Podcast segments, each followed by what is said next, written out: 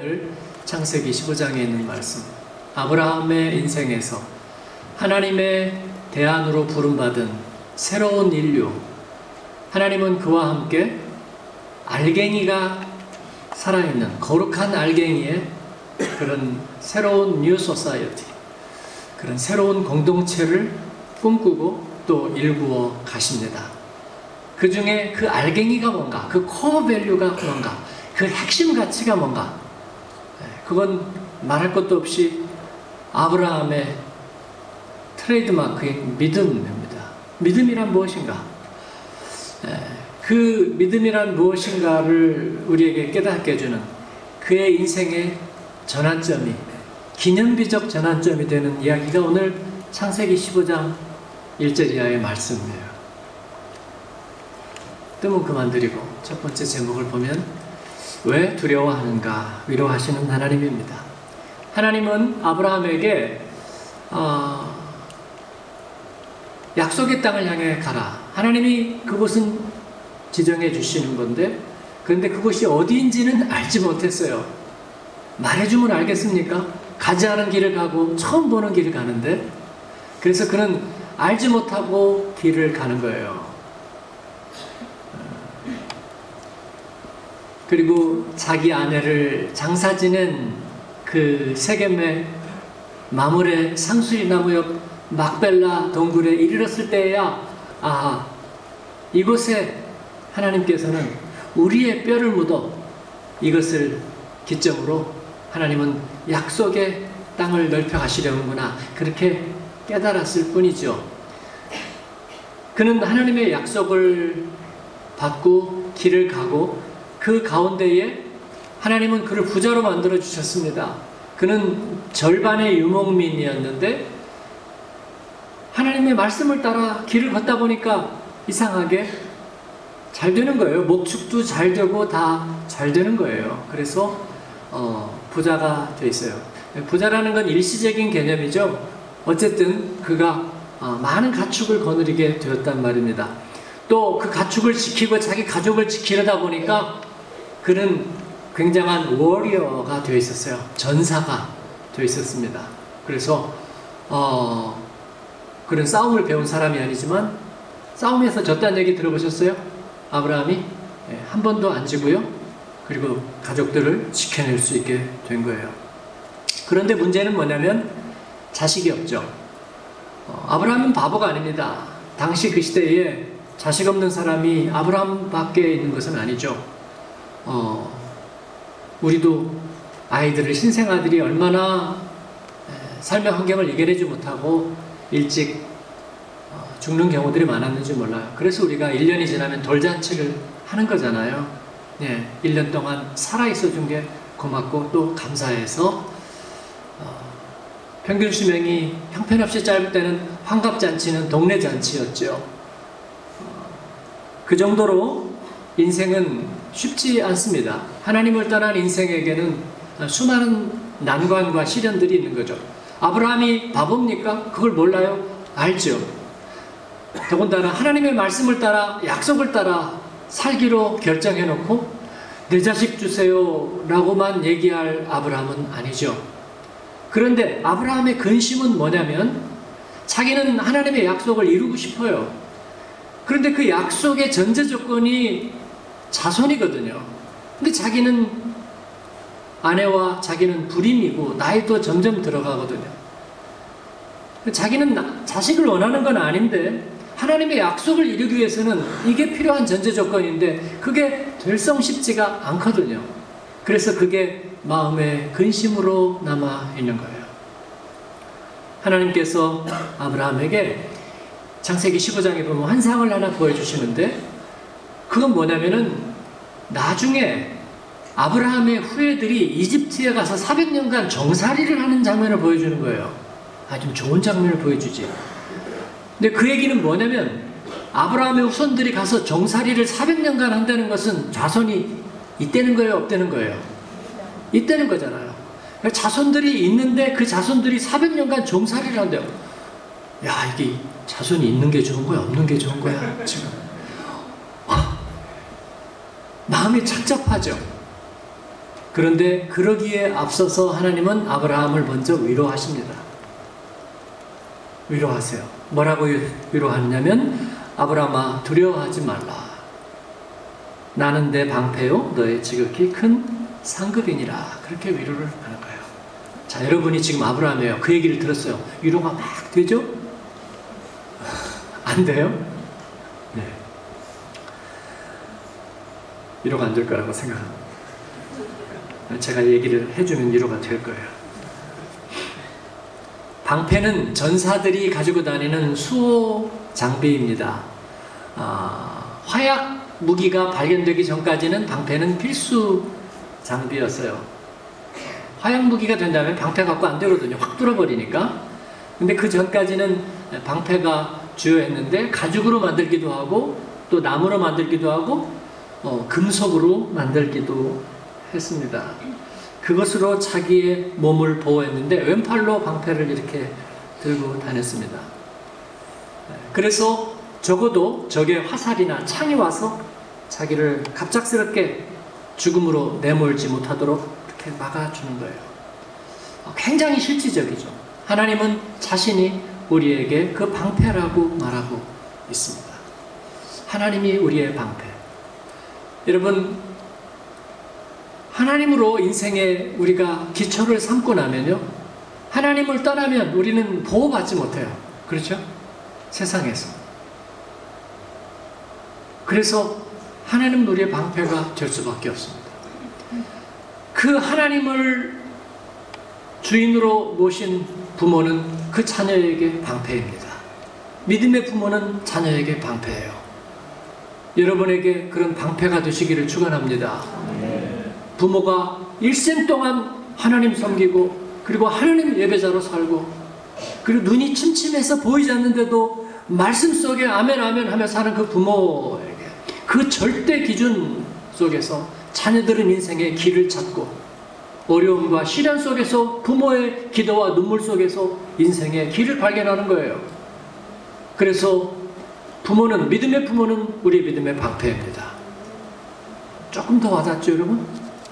예수 그리스도의 복음, 그의 십자가의 보혈의 은혜가 나 같은 죄인을 살리셔서 하나님 앞에 새 생명을 얻게 하셨다는 그 인생의 궁극적인 솔루션이 우리들의 삶에 오고 오는 인생 가운데 가지 않은 길을 가는데 우리의 방패가 될 거예요.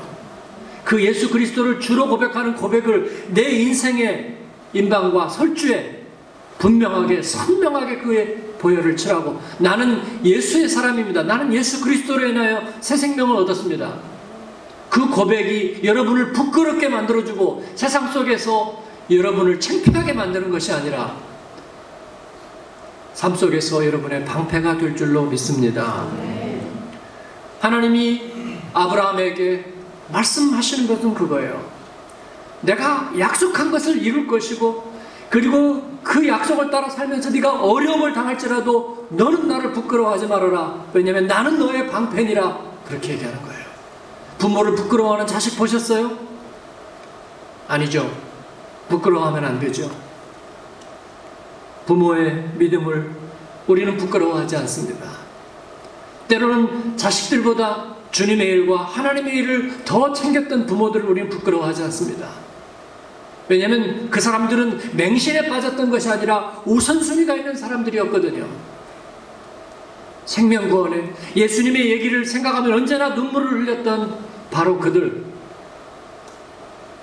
많이 배우지 못하고, 많이 갖지 못하고, 많이 가르치지 못했지만, 그러나 주님 나라와 그리고 예수님의 오실 길과 선교를 위해서 늘 기도하고 무릎 꿇고, 그리고 헌금하고, 그렇게 살았던 그들 때문에 우리가 오늘날의 제사장 나라로 쓰임받게 되는 줄로 믿습니다. 하나님은 복음은 우리의 방패예요. 믿음의 부모는 방패입니다. 그리고 하나님께서는 상급이라 또 그렇게 말씀하십니다. 상급. 그건 뭡니까? 일한 것에 대한 대가로 주는 보상. 그것도 상급이죠. 그죠? 보너스, 뭐, 스탁 옵션, 아니면 어떤 지위, 그런 거 다 상급이죠. 그러나 그 상급으로 설명할 수 없는 게 있습니다. 부모가 자식에게 주는 건 뭐예요? 상급이에요? 뭘 잘했어요, 자식이? 뭘 잘했습니까? 속썩이는 자식이 뭐가 이쁘다고 자꾸 상급을 줍니까? 젖도 주고 우유도 주고 밥도 주고 그리고 잘못할수록 더 많이 주고 왜 그렇게 합니까? 예, 그것도 상급입니다. 무슨 상급이요? 인격적인 관계 밖에서는 절대로 얻을 수도 줄 수도 없는 상급입니다. 사람은 무엇으로 사는가? 바로 그걸로 사는 거예요. 인격적인 관계에서는요, 동등이라는 말이 설명되잖아요. 있을 수가 없어요. 인격적으로 동등하지 않습니다. 인격적인 관계란 반드시 한쪽으로 기우는 관계입니다. 일방적인 관계예요. 그리고 값없이 베풀어주는 관계가 인격적인 관계입니다. 부모 자식은 그 대표적인 관계예요. 한번 물어봐야지. 사랑은 무슨 사랑이라고요? 그렇게 말하면 어떻게 하냐고. 그래도 감이 오잖아요. 지금 내가 무슨 얘기를 하고 싶은지. 사랑은 무슨 사랑? 내리사랑. 오르막 사랑이 아니라 내리사랑. 사랑은 내려가는 거예요. 그건 뭐냐면 부모 자식으로 이렇게 위에서 아래로 내려간다는 그 얘기를 하는 것이 아니라 일방적이라는 거예요. 퍼부어 주는 거란 말이죠. 그리고 다시 회수가 안 돼요. 회수 안 합니다. 어떻게 그럴 수가 있는가? 불이하지 않는가? 그렇습니다. 그게 세상적으로 된다면 불이하죠. 평형이 깨지니까 파렴치하죠. 그러나 인격적인 관계에서는 거룩합니다. 그래야 사는 것입니다. 우리는 하나님의 일방적인 사랑으로 사는 존재인 줄로 믿습니다. 하나님이 값을 치르고 대가를 치르고 우리에게 주지 않으면 얻을 수 없는 거예요. 이게 상급이에요. 나는 너의 상급이라. 아브라함이 그 순간에 무슨 생각을 했을까요? 지금까지 정처 없는 길을 그 말씀을 듣고 살아온 인생이 기억되었겠죠. 내가 어떻게 살았지? 내가 어떻게 위험에서 벗어났지? 어떻게 내가 전사가 됐지? 어떻게 내가 우리의 가족들을 이끌고 여기까지 올 수 있었지? 하나님이 나에게 주신 상급이라 하는 거예요. 그가 나의 방패라 그렇게 고백하게 되는 거예요. 그러니까 아브라함아 두려워하지 말아라. 사랑하는 여러분, 우리는 그 상급으로 사는 것입니다. 하나님이 저와 여러분의 방패와 상급 되기를 축원합니다. 그 다음 제목은 약속은 이루어지는가? 그런데도 아브라함은 마음속에 불안이 있었는데 아까도 말씀드린 것처럼 자식의 문제입니다. 이 앞으로의 일이 어떻게 될 것인지 자기는 알지 못했습니다. 그래서 하나님 앞에 탄식을 하는 것입니다. 탄식은 탄핵이 아니라 그냥 탄식입니다. 하나님 앞에 탄핵하는 것은 하나님을 거부하는 거예요. 하나님은 이를 용납하지 않으십니다. 이것은 토기가 토기장이를 깨뜨리는 것과 같아요. 아니죠. 토기장이는 토기를 깨뜨릴 수 있지만 토기는 토기장이를 깨뜨릴 수 없죠. 여러분, 일방적인 사랑을 베풀어주는 사랑의 근원을 말살할 수는 없어요. 내가 그 사랑을 안 받을 수는 있지만 그 사랑을 아니라고 거부할 자격은 없는 거예요, 여러분. 그렇죠? 그래서 아브라함은 탄핵하지 않아요. 이미 그는 하나님의 그 은혜 안에 있습니다. 그 대신에 탄식합니다. 이해할 수 없는 삶의 문제에 대해서 탄식해요. 그래서 성령은 우리를 위해서 말할 수 없는 탄식으로 기도하신다. 네. 우리가 기도할 때 답답하면 어떻게 해요? 압력솥 스팀 빠질 때 느낌하고 비슷해요. 이게 네. 주여 탄식입니다. 어, 여러분 하나님은 그 탄식을 들을까요, 안 들을까요? 아, 잘 모르지 또. 네. 제가 쏙 와닿게 하나 얘기해 주세요. 여러분의 집에서 침실에서 자는데 침대 옆에서 자는 사람이 갑자기 한숨을 푹 쉬어요. 그럼 느낌이 어때요? 아우, 시끄러 죽겠어. 그리고 자요? 저는 이렇게 돌아서 누워있다가도요, 간이 철렁합니다. 무슨 일이지? 무슨 일일까? 잠이 싹 달아나요. 참고로 제 아내는 예, 탄식을 잘 안 해요. 그래도 만약에 듣는다면요, 예, 간이 철렁해요. 아들이 카톡을 오랜만에 보내가지고 그냥 유유 두 마디만 보내 간이 철렁해요. 유유 바스, 예? 바스 컴노. 그 어떻게 된 거야? 뭐야? 무슨 문제인데? 예. 하나님도 마찬가지예요. 우리가 탄식을 하면 하나님이 긴장하십니다. 왜냐하면 인격적인 관계라는 그런 거기 때문에 그래요. 그래서 아브라함의 탄식에 대해서 하나님은 귀를 쫑긋 세우고 귀 기울이는 거예요. 하나님이 성황당 귀신이 아니라면요. 네. 하나님이 뭐 돈 먹는 불가사리 그런 게 아니라면 인격적인 하나님, 가장 훌륭한 어머니보다도 더 진하고 여린 가슴을 가진 그런 인격적인 분이시라면 그런 지적인 존재라면 분명히 탄식에 귀 기울이신다고요. 그때 아브라함이 얘기합니다. 저는요, 자식은 못 낳을 것 같아요. 하나님 죄송한데요. 저 자식 바라잖아요. 저 자식 못 낳을 것 같아요. 그러니까 제 후손은요, 예, 제 집에 있는 종 엘리에셀, 이 다메색 출신 엘리에셀이 상속자가 될 거예요. 그래도 되겠죠? 탄식을 하는 거예요. 왜냐하면 당시에 이 고대 근동에는 이 아들이 없으면요, 그 종 중에서 한 명을 신실한 종을 택해 가지고 계약을 맺어서 어, 그 주인이 죽으면 재산을 다 상속받고 그 대신에 그 주인을 존귀하게 장례를 치러주는 거예요. 그리고 양자로 입적을 해요. 그래서 엘리에셀이라는 종이 이 메색 다마스크 출신인데 양자가 돼서 저의 장례를 치러주고 제 재산을 상속하고 그리고 하나님의 일을 하면 안 될까요? 라고 그렇게 탄식을 하는 것입니다. 예, 물론 불신앙은 아니지만 하나님의 마음이 아플 거라고 저는 생각해요. 이 약속을 얘가 견디지 못하는구나. 삶의 무게 때문에 약속을 믿지 못하고 그 약속대로 가지 못하는구나. 하나님의 마음이 아팠을 거라고 생각합니다.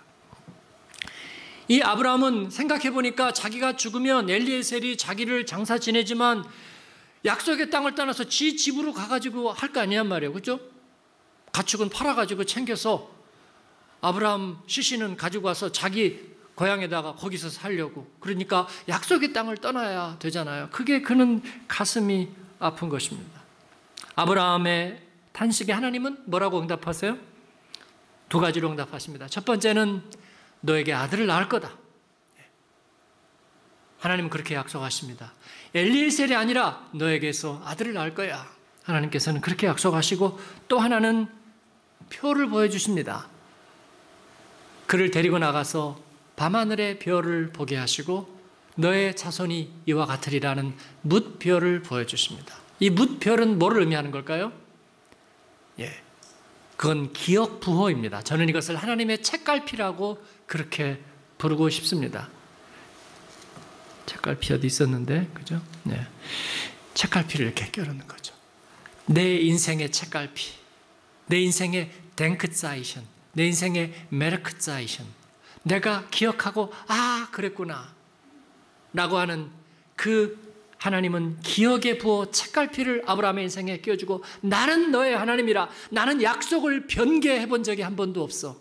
나는 약속하고 인격적인 약속하고 한 번도 잊어버린 적이 없어. 너의 탄식과 눈물과 한숨을 나는 내 가슴에 새겨놓았어. 그러니까 이것으로 나의 표를 삼는다. 네 인생의 표를 삼는다. 그런 거예요. 저는 예배를 드리고 말씀을 묵상하고 그리고 특별히 하나님 앞에 서원이 있을 때 인생의 표가 세워진다고 생각해요. 우리 인생에 지워질 수 없는 책갈피가 새겨진다고 생각합니다. 하나님은 그 별들을 보여주시면서 아브라함에게 그와 같이 다시 약속하십니다.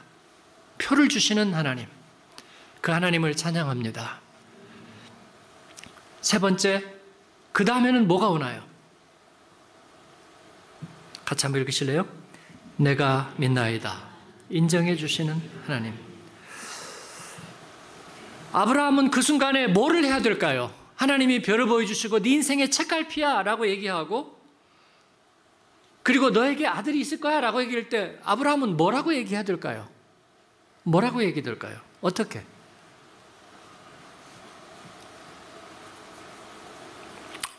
뭐 저도 그렇게 생각하고 싶네요. 그래야 될까요? 어떻게 해야 될까요? 왜냐하면 책갈피는 책갈피일 뿐이잖아요. 별은 별일 뿐이잖아요. 그리고 미래는 보이지 않을 뿐이잖아요. 그럼 우리가 원하는 건 도대체 무엇입니까? 도대체 무엇입니까? 증거요. 확실한 거. 계약서? 나중에 치환할 수 있는 그 어떤 거? 그게 아니면 믿을 수 없다? 뭐 하나님은 우리에게 뭐를 주실 수 있는데요? 우리가 생각하는 원하는 것들은요, 대부분 우리가 얻을 수 있는 것들이에요. 그래서 우리는 그 우리가 얻을 수 있는 것들을 얻고 거기에서 보장을 얻으려고 하는 거예요. 근데 하나님은 그런 거를 주실 수가 없어요. 왜냐하면 하나님이 주실 수 있는 것은 그와 전혀 다른 것들이기 때문입니다. 그죠? 우리가 차를 타고 음식점에 갔어요.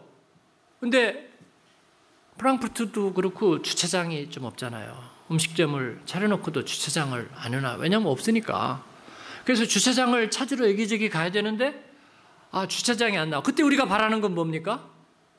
적절한 주차 자리. 그죠? 그겁니다. 적절한 주차 자리. 근데 하나님은 그걸 어떻게 할 수가 없어요. 그건 니들끼리 알아서 나눠서 해야 돼. 예?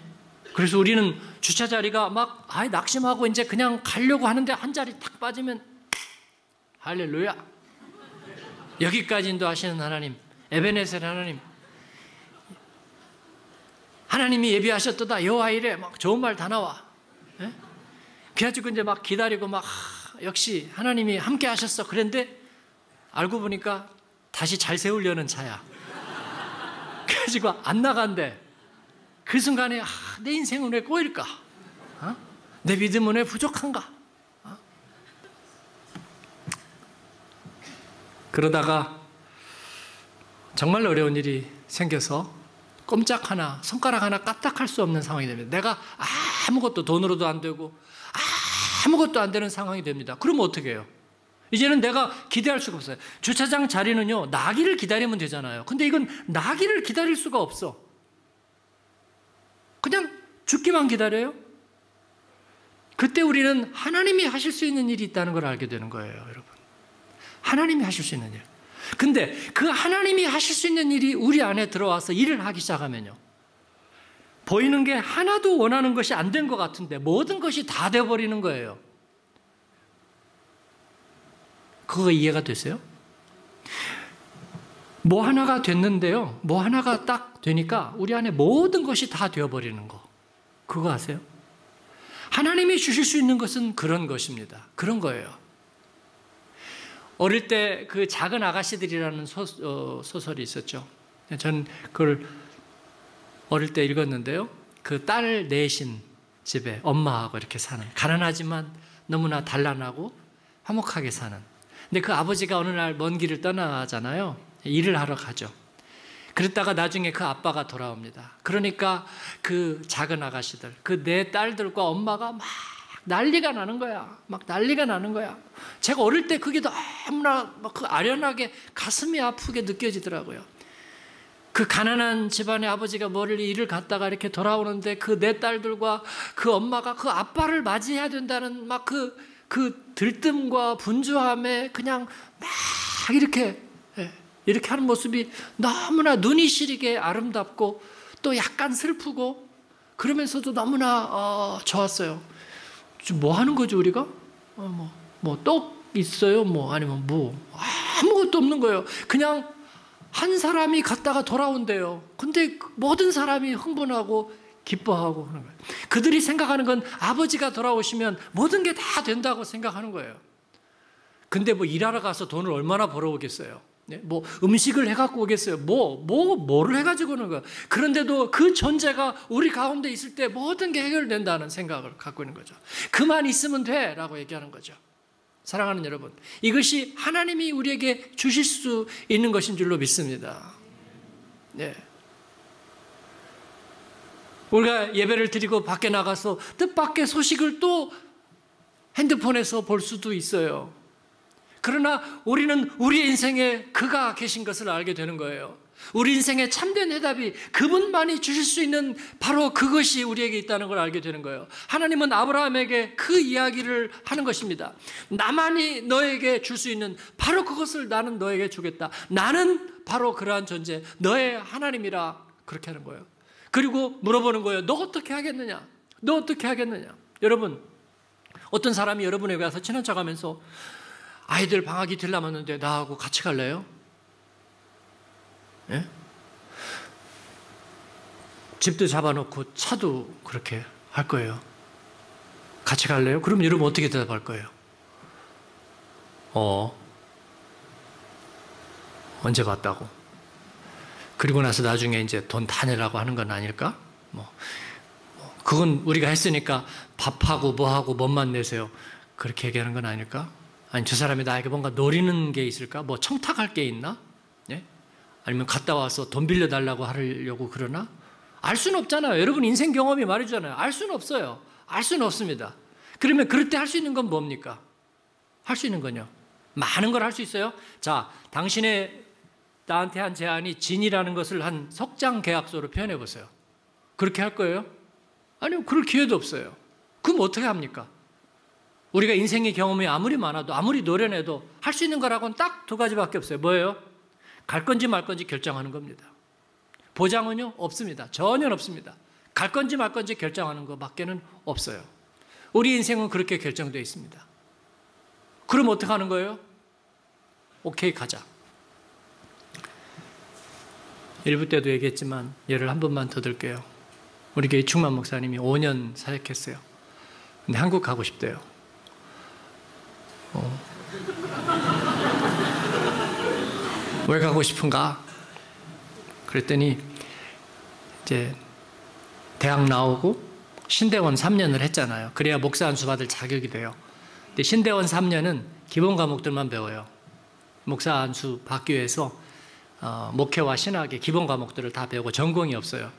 3년간 졸업하고 그 다음에 이제 목회 연한을 쌓으면 목사 안수를 받는 거예요. 이제 거기까지는 했어요. 근데 그 다음에 대학원을 하나 더 합니다. 그 뭐냐면 전공, 신학 전공이에요. 그 신대원 3년은 Master of Divinity예요. 그냥 신학 석사 하니까 일반적인 목회자 과정이고요. 그 다음에는 THM이에요. Master of Theology예요. 그래서 자기 전공을 갖는 거예요. 2년 동안. 그래서 뭐 신약을 하면은 신약서, 신약학을 하는 거, 구약을 하면 구약학을 하는 거고 뭐, 뭐 조직 신학을 하면은 예, 조진 신학을 아니 조직 신학을 하는 거고 뭐 그런 거를 이렇게 하는 거예요. 그래서 자기 전공을 갖는 건데 예, 우리 목사님이 전공을 2년간 그러니까 더 듣기 전에 그거는 꼭 해야지 눈을 감을 수 있겠다고 그래요. 그래서 뭐 산 사람 소원도 아니 죽은 사람 소원도 적어드는데 산 사람 소원이야. 아 그리고 이제 가서 같이 아 가서 하고 다시 오겠대 2년 후에 와서 다시 우리하고 사역을 하든지 아니면 디아스포라 사역을 하든지 여기서 사역하고 목사님 목회 철학과 또 그 방향에 따라 같이 사역하고 싶다는 거예요. 자 여러분 믿을 수 있어요? 바람 잡지 말고요. 네? 믿을 수 있냐고요. 어, 아니, 현실적으로 생각해 보세요. 2년 가면 거기 터 잡고 있어야 되죠. 그리고 애들 둘 가서 또 적응해야 되죠. 근데 2년 있다가 그거 적응하다 말고 또 와요?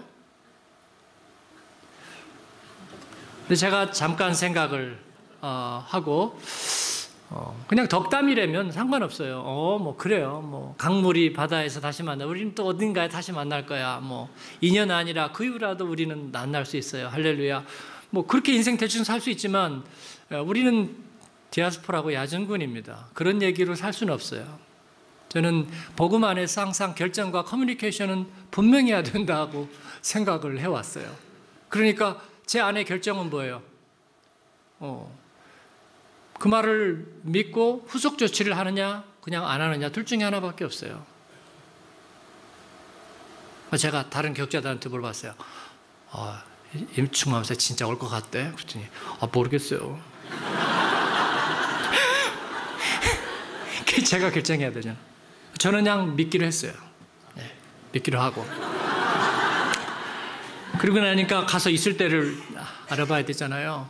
네, 그래서 여기저기 다 아, 좀 믿을 만한 사람들, 예, 좀큰 교회 목사님들 또 이렇게 해서 한 2년 동안 가서 대학원만 하고 대학원은 월요일만 하면 되니까 수업 쫙 몰아서 평일에는 사역할 수 있으니까 아, 대신에 이 목사님은 내가 200% 보장한다. 예, 여기가 잘못하면 내가 잘못한 거다. 그랬어요. 그랬더니 어떤 한 큰 교회 목사님이 답을 왔어요. 아, 목사님하고 훈련받았으면 볼 것도 없죠. 아, 그렇게 알아보겠습니다. 제가 이런 사람이라고 제가 좀 말씀을 드리고 싶고. 아, 그러고 나니까 뭐 된 게 뭐가 있어요? 아무것도 없어요. 아무것도. 된 거 아무것도 없어. 오란 데도 없고, 가란 데도 없고, 그 다음에 뭐 갔다 온 것도 없고, 보장도 없고, 아무것도 없지만, 제 마음에는 다 된 거예요. 이게 이해가 되세요? 그죠? 제 마음엔 다 된 거야. 지금 다 된 거잖아요. 다 된 거예요. 어, 믿음이란 그런 것이에요. 네.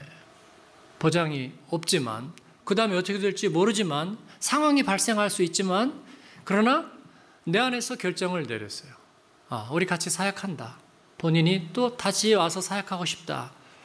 어, 애들도 그렇게 할 거다. 이 모든 것들이 다 꿰어 맞춰질 거라는 생각을 하고 있어요. 이것이 제가 주님 안에서 지금까지 살아가는 방식이에요.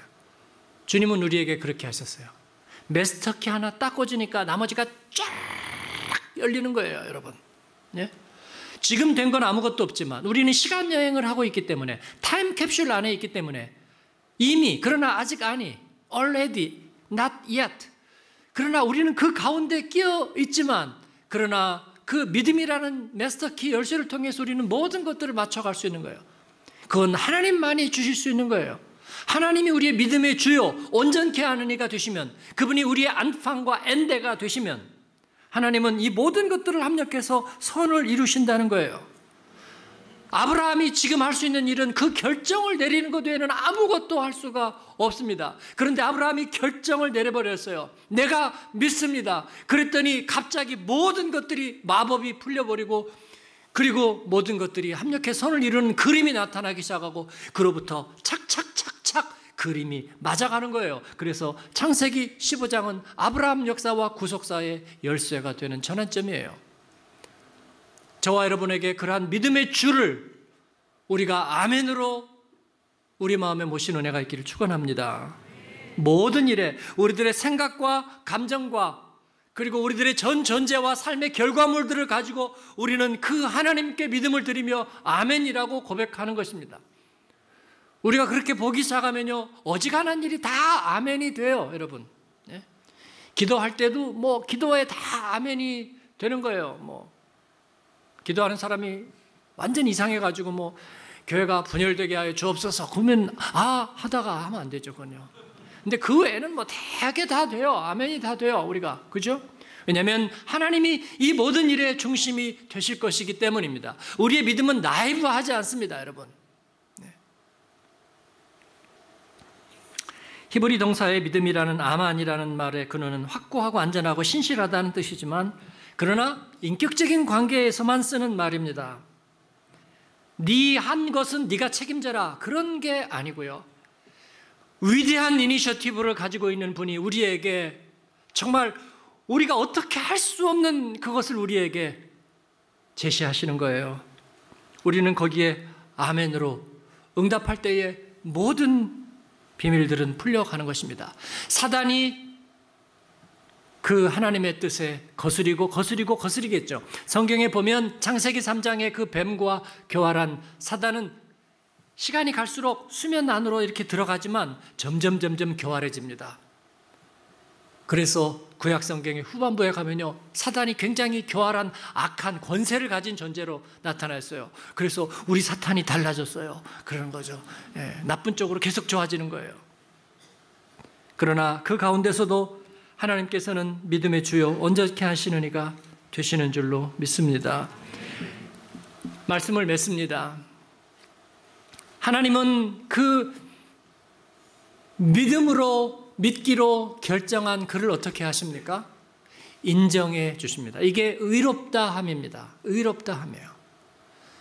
아브라함이 믿으니 하나님이 이를 의로 여기시니라, 옳다 여기시니라, 인정해 주시니라, 법적으로는 예, 사면 복권과 같은 그런 법적인 신분을 보장해 주시니라 그런 거예요. 하나님이 마음으로 인정해 주시니라.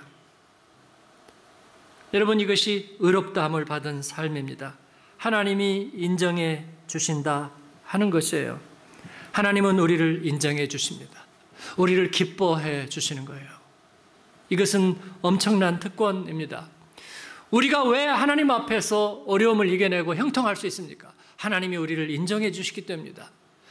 욥이 어려움을 당하고 시험을 받아도 하나님은 욥을 변호하고 인정해 주는 거예요. 내 종 욥을 유의하여 보았느냐?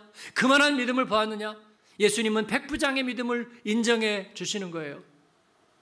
그리고 예수님을 심지어 배반했던 베드로를 예수님은 인정해 주세요. 왜냐하면 그 전에 베드로가 했던 그 고백과 그 가슴을 예수님은 잊을 수가 없는 거예요. 그래서 그를 인정해 주는 거예요. 네가 나를 사랑하지. 네가 나를 사랑하지. 네가 나를 사랑하지. 그 배신의 세 번의 부인을 그는 세 번의 인정으로 다시 되돌려 놓고 갚아 주시는 거예요. 사랑하는 여러분, 믿음은 하나님만이 우리에게 주실 수 있는 것이에요. 그리고 우리는 이를 선포 할 뿐입니다. 믿음은 해명되고 설명되는 것이 아니라 선포되고 결정되는 것입니다. 누가 자식에게 해명하라는 부모가 어디 있어요 도대체? 예? 부모가 알아서 자기 마음 정하면 그만이지 누구 자식 보고 해명하라는 부모가 어디 있냐고요. 내 마음은 정했으니까 나와 가자 그렇게 얘기하시는 거죠. 우리의 아빠 아버지는 그렇게 하시는 줄로 믿습니다. 사랑하는 여러분 믿음의 주를 만났습니까? 주님의 복음의 말씀을 들었습니까? 주님께서 여러분의 인생 가운데 꽂아주는 믿음의 책갈피를 받으셨습니까?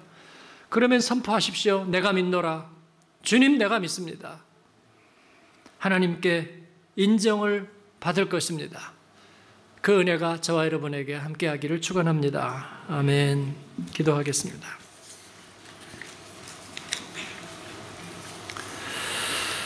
주님 앞에 고백하면서 우리 같이 기도하면 좋겠습니다.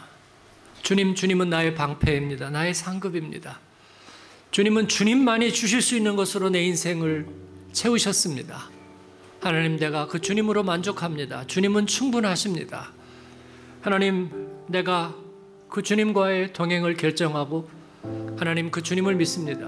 그 복음을 그 어린 양의 피를 예수 그리스도의 하나님 그 십자가 은혜를 내가 믿습니다.